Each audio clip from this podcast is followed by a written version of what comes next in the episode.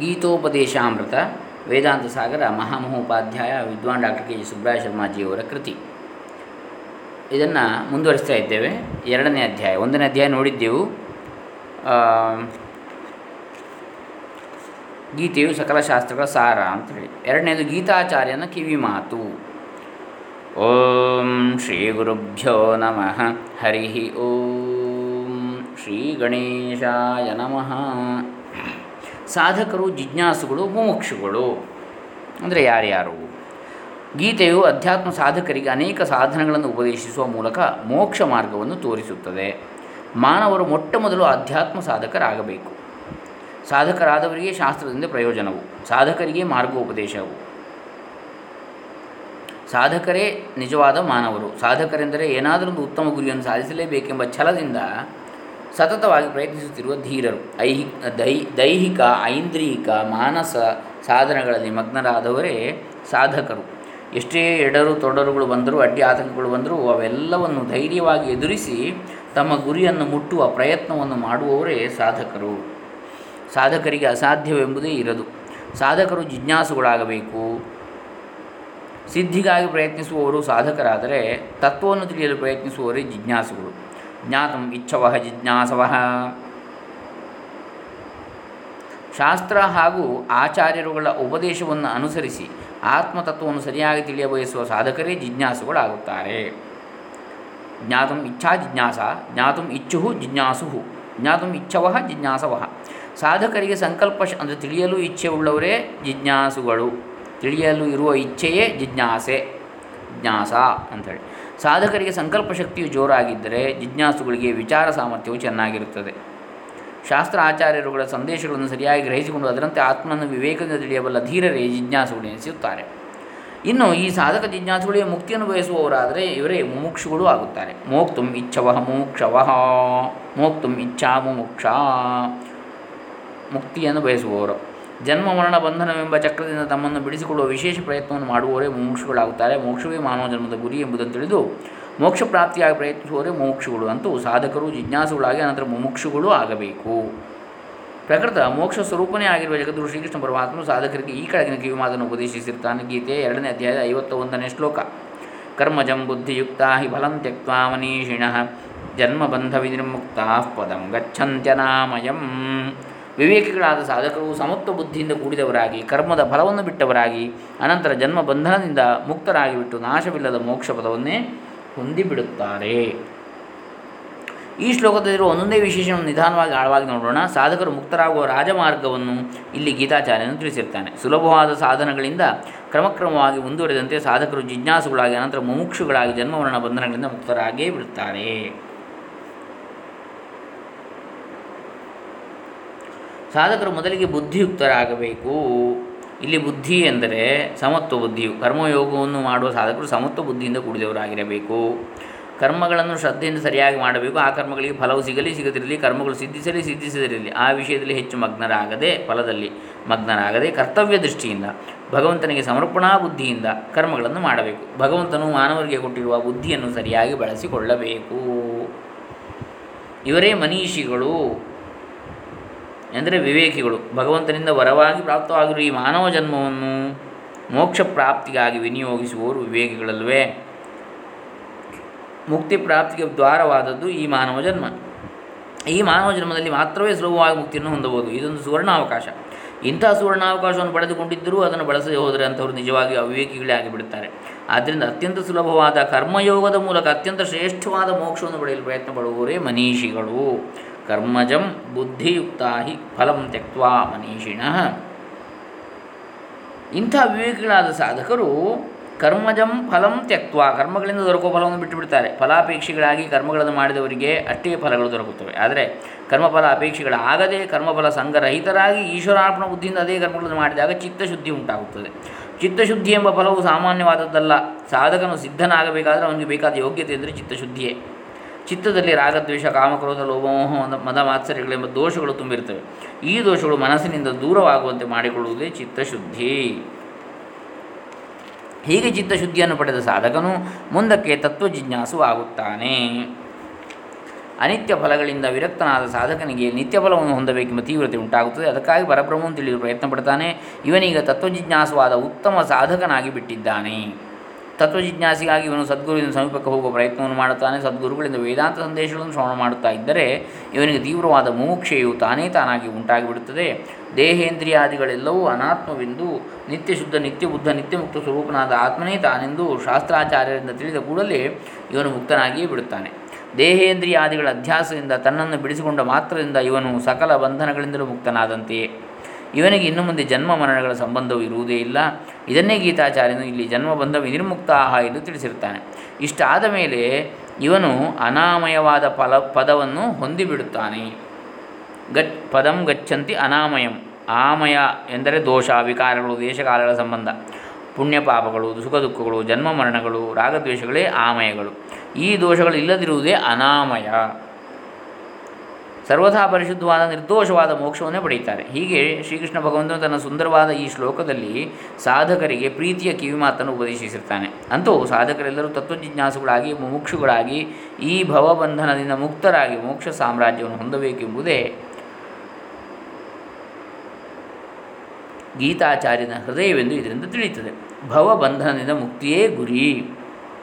ಬಂಧನವೆಂದರೆ ಕಟ್ಟು. ಈ ಬಂಧನವು ಅನೇಕ ರೂಪವಾಗಿರುತ್ತದೆ. ದೇಹ ಬಂಧನ ಕರ್ಮ ವಾಸನಾ ಬಂಧನ, ರೋಗ ಬಂಧನ, ದುಃಖ ಬಂಧನ, ಮೃತ್ಯು ಬಂಧನ, ಎಲ್ಲವೂ ಬಂಧನಗಳೇ. ಇದರಿಂದ ಬಿಡುಗಡೆ ಹೊಂದುವುದೇ ಮಾನವ ಜನ್ಮದ ಹೆಗ್ಗುರಿಯು ಇದಕ್ಕೆ ಮೋಕ್ಷವೆಂದು ಹೆಸರು. ಈ ಮೋಕ್ಷವನ್ನು ಜ್ಞಾನದಿಂದ ಮಾತ್ರವೇ ಹೊಂದಬಹುದೇ ಹೊರತು ಬೇರೆ ದಾರಿಯೇ ಇಲ್ಲ. ಕರ್ಮಯೋಗದಿಂದ ಪ್ರಾರಂಭಗೊಂಡು ಮೆಲ್ಲ ಮೆಲ್ಲನೆ ಜಿಜ್ಞಾಸವಾಗಿ ವಿವೇಕಿಯಾಗಿ ವಿರಕ್ತನಾಗಿ ಮುಮುಕ್ಷವಾದರೆ ಅಂತಹ ಸಾಧಕನು ಅನಾಯಾಸವಾಗಿ, ಸುಲಭವಾಗಿ ಸಕಲ ಬಂಧನಗಳಿಂದ ಮುಕ್ತನಾಗಿ ಬಿಡುತ್ತಾನೆ ಎಂಬುದೇ ಗೀತಾಚಾರ್ಯನ ಕಿವಿ ಮಾತು. ಇದು ಎರಡನೆಯ ಅಧ್ಯಾಯ. ಇನ್ನು ಗೀತಾಚಾರ್ಯನ ಹಿತೋಪದೇಶ ಎನ್ನತಕ್ಕಂಥದ್ದು ಮುಂದಿನ. ಮೂರನೆಯ ಅಧ್ಯಾಯ. ಸರ್ವಸ್ಯ ಚಾಹಂ ಹೃದಯ ಸನ್ನಿವಿಷ್ಟೋ ಮತ್ತಸ್ಮೃತಿಜ್ಞಾನಮಪೋಹನಂಚ ವೇದೈಶ್ಚ ಸರ್ವೈರಹಮೇವ ವೇದ್ಯ. ವೇದೈಶ್ಚ ಸರ್ವೈರಹಮೇವ ವೇದ್ಯೋ ವೇದಾಂತಕೃದ್ವೇದವಿದೇವ ಚಾಹಂ. ಗೀತೆ ಹದಿನೈದನೇ ಅಧ್ಯಾಯ, ಹದಿನೈದನೇ ಶ್ಲೋಕ. ಗೀತಾಚಾರ್ಯನ ಅರ್ಜುನನಿಗೆ ಮಾಡಿರುವ ಹಿತೋಪದೇಶವಿದು. ಎಲೆಯ ಅರ್ಜುನನೇ ನಾನು ಎಲ್ಲರ ಹೃದಯದಲ್ಲಿಯೂ ಪ್ರವೇಶಿಸಿರುತ್ತೇನೆ. ನನ್ನಿಂದಲೇ ಸಕಲ ಪ್ರಾಣಿಗಳಿಗೂ ಸ್ಮೃತಿ ಶಕ್ತಿ ಜ್ಞಾನಶಕ್ತಿ ಮತ್ತು ಆಪೋಹನವು ಉಂಟಾಗುತ್ತಿರುತ್ತದೆ ಅಪೋಹನ ಎಲ್ಲ ವೇದಶಾಸ್ತ್ರ ಪುರಾಣಗಳಿಂದಲೂ ತಿಳಿಯಲ್ಪಡಬೇಕಾಗಿರುವ ಪರತತ್ವವು ನಾನೇ ಆಗಿರುತ್ತೇನೆ. ವೇದಾಂತ ಶಾಸ್ತ್ರದ ಕರ್ತೃವೂ ನಾನೇ. ವೇದಗಳಂತೆ ಸರಿಯಾಗಿ ಬಲ್ಲವನು ನಾನೇ ಆಗಿರುತ್ತೇನೆ. ವೇದಾಂತ ಕೃತ ವೇದ ವಿದೇವಚ ಅಹಂ. ಭಗವಂತನ ಆಸಸ್ಥಾನವನ್ನು ಭಗವಂತನ ಮಹಿಮೆಯನ್ನು, ಭಗವಂತನ ಸ್ವರೂಪವನ್ನು ಈ ಶ್ಲೋಕವು ಹೃದಯಂಗಮವಾಗಿ ಸರಳವಾಗಿ ತಿಳಿಸುತ್ತಿದೆ. ಈ ಶ್ಲೋಕದ ಅಂತರಾರ್ಥವನ್ನು ಈಗ ನಿಧಾನವಾಗಿ ಮನನ ಮಾಡೋಣ. ಹೃದಯವೇ ಭಗವಂತನ ವಾಸಸ್ಥಾನ. ಭಗವಂತನ ಎಲ್ಲಿದ್ದಾನೆ ಎಂದು ಕೇಳಿದರೆ ದೇವಸ್ಥಾನಗಳಲ್ಲಿ, ತೀರ್ಥಗಳಲ್ಲಿ, ಕ್ಷೇತ್ರಗಳಲ್ಲಿ, ಮಠ ಮಂದಿರಗಳಲ್ಲಿ ಸಾಮಾನ್ಯವಾಗಿ ಸಾಮಾನ್ಯರು ಉತ್ತರ ಕೊಡ್ತಾರೆ. ಇನ್ನು ಸ್ವಲ್ಪ ಪುರಾಣಶಾಸ್ತ್ರ ಓದಿಯವರಾಗಿದ್ದರೆ ಅಂಥವರು ಕಾಶಿಯಲ್ಲಿ, ಬದರಿಯಲ್ಲಿ, ಗೋಕರ್ಣದಲ್ಲಿ, ಕೈಲಾಸ ವೈಕುಂಠಗಳಲ್ಲಿ ಎಂದು ಹೇಳ್ತಾರೆ. ಇನ್ನೂ ಸ್ವಲ್ಪ ವಿವೇಕಗಳಾದರೂ ಪರಮಾತ್ಮನು ಮಹಾತ್ಮರಲ್ಲಿ ಸಾಧು ಸಂತರಲ್ಲಿ ಸನ್ಯಾಸಿಗಳಲ್ಲಿ ಇರುತ್ತಾನೆ ಎಂದು ಹೇಳ್ತಾರೆ. ಆದರೆ ಗೀತಾಚಾರ್ಯನ ಅಭಿಪ್ರಾಯದಂತೆ ಈ ಉತ್ತರಗಳಾವು. ಪೂರಾ ಸಮರ್ಪಕವಲ್ಲ. ಗೀತಾಚಾರ್ಯನ ಉಪದೇಶದಂತೆ ಭಗವಂತನು ಸರ್ವರ ಹೃದಯದಲ್ಲೂ ವಾಸವಾಗಿರ್ತಾನೆ. ಪರಮಾತ್ಮನ ತನಗಿಂತ ಬೇರೆಯಾಗಿ ಹೊರಗಡೆಯಲ್ಲಿ ಕಾಣದೆ ತನ್ನೊಳಗೆ ಕಾಣಬೇಕು. ಎಲ್ಲ ಪ್ರಾಣಿಗಳಲ್ಲಿಯೂ ಭಗವಂತನನ್ನು ಕಾಣಬೇಕು ಎಂಬುದೇ ಗೀತಾಚಾರ್ಯನ ಹಿತೋಪದೇಶ. ಗೀತಾಚಾರ್ಯನ ಈ ಹಿತೋಪದೇಶದ ಮಾತು ಸಕಲ ಉಪನಿಷತ್ತುಗಳ ಪರಮ ಸಂದೇಶವಾಗಿರುತ್ತದೆ. ಈ ಸಂದರ್ಭದಲ್ಲಿ ಕೆಲವು ಉಪನಿಷತ್ತುಗಳ ಉಪದೇಶವನ್ನು ಇಲ್ಲಿ ನೋಡೋಣ. ಯಸ್ಮಿನ್ ಸರ್ವಾಣಿ ಭೂತಾನಿ ಆತ್ಮೈವ ದ್ವಿಜಾನತಃ ತತ್ರ ಕೋಮೋಹ ಕಶೋಕ ಏಕತ್ವ ಅನುಪಶ್ಯತಃ ಈಶಾವಾಸ್ಯ ಉಪನಿಷತ್ತು.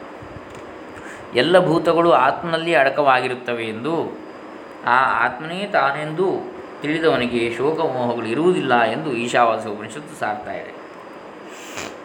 ಶ್ರೋತ್ರಸ್ಯ ಶ್ರೋತ್ರಂ ಮನಸೋ ಮನೋ ಯದ್ವಾಚೋಹ ವಾಚಂ ಸ ಪ್ರಾಣಸ್ಯ ಪ್ರಾಣ ಚಕ್ಷುಷಶ್ಚಕ್ಷುಷು ಚಕ್ಷುಷಶ್ಚಕ್ಷುರತಿಮುಚ್ಯ ಧೀರಾ ರೇತ್ಯಾಸ್ಮಾನ್ ಲೋಕಾದಮೃತಾ ಭವಂತಿ. ಕೇನೋಪನಿಷತ್ತು.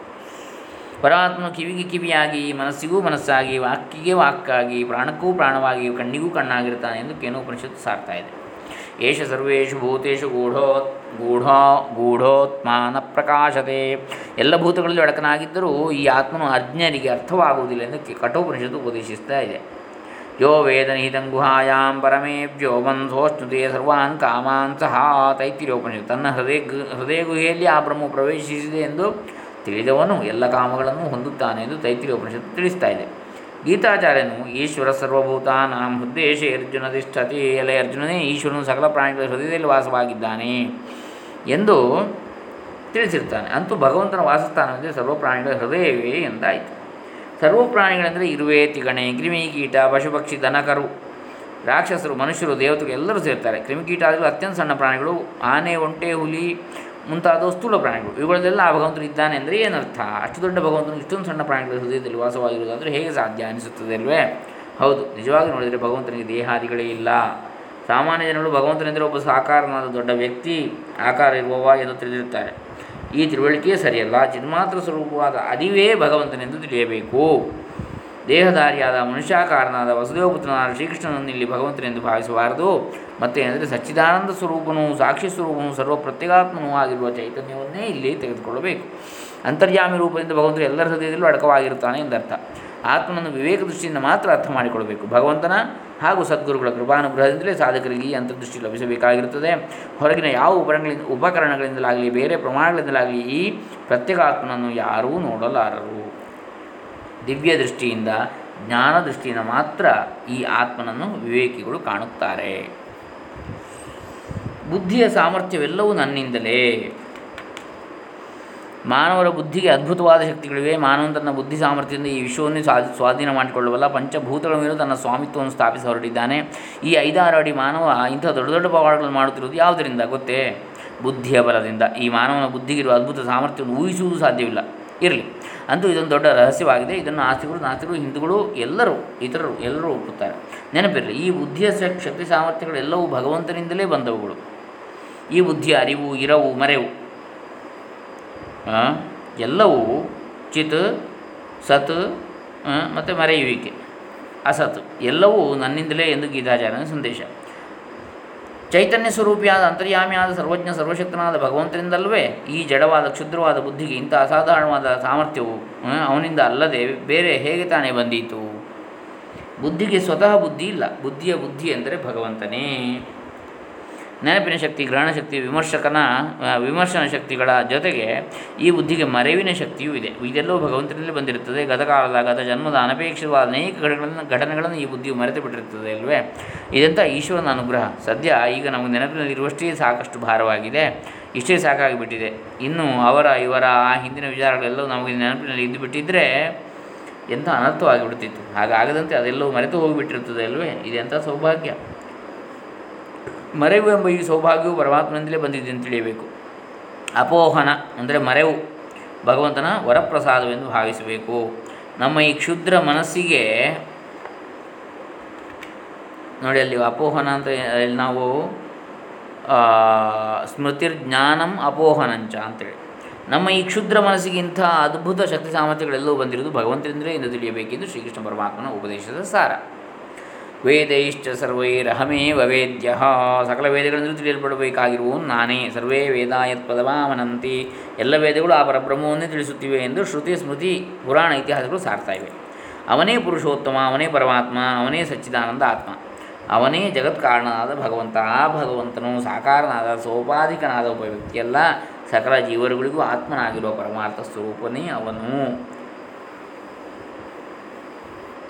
ಸಕಲ ವೇದಗಳಿಂದಲೂ ತಿಳಿಸಲ್ಪಡುತ್ತಿರುವ ಆ ಪರಬ್ರಹ್ಮವೇ ತಾನು ಎಂದು ಗೀತಾಚಾರ್ಯನು ಹೇಳಿರುವುದನ್ನು ಸರಿಯಾಗಿ ಅರ್ಥ ಮಾಡಿಕೊಳ್ಬೇಕು ಶ್ರೀಕೃಷ್ಣನಂದರೆ ಒಬ್ಬ ಸಾಮಾನ್ಯ ಮಾನವನೆಂದು ಭಾವಿಸಬಾರದು ಗೀತಾಚಾರ್ಯನ ಜಗದ್ಗುರು ಶ್ರೀಕೃಷ್ಣ ಪರಮಾತ್ಮನೇ ಬಾಯಿಬಿಟ್ಟು ತನ್ನ ಪರಮಾತ್ಮ ಸ್ವರೂಪವು ಏನೆಂಬುದನ್ನು ಅರ್ಜುನಿಗೆ ತಿಳಿಸಿಕೊಟ್ಟಿರ್ತಾನೆ.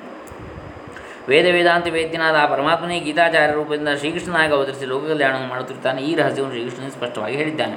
ವೇದಾಂತಕೃತ ವೇದ ವಿದೇವ ಚಾಹಂ ವೇದಾಂತಗಳನ್ನು ಮಾಡಿದವನು ನಾನೇ, ವೇದಾಂತ ಸಂಪ್ರದಾಯ ಕರ್ತೃವು ನಾನೇ. ವೇದ ವೇದಾಂತಗಳು ಸರಿಯಾಗಿ ಬಲ್ಲವನು ನಾನೇ ಎಂದು ವೇದ ಗೀತಾಚಾರ್ಯನ ತಿಳಿಸ್ತಾ ಇದ್ದಾನೆ. ಗೀತಾಚಾರ್ಯನ ಈ ಹಿತೋಪದೇಶದಲ್ಲಿ ತುಂಬ ಅಂತ ಅಂತರಾರ್ಥ ಅಡಗಿದೆ. ಅಸ್ಯ ಮಹತೋ ಬೋಧಸ್ಯ ನಿಶ್ವಸಿತಂ ಯದೇದತ್.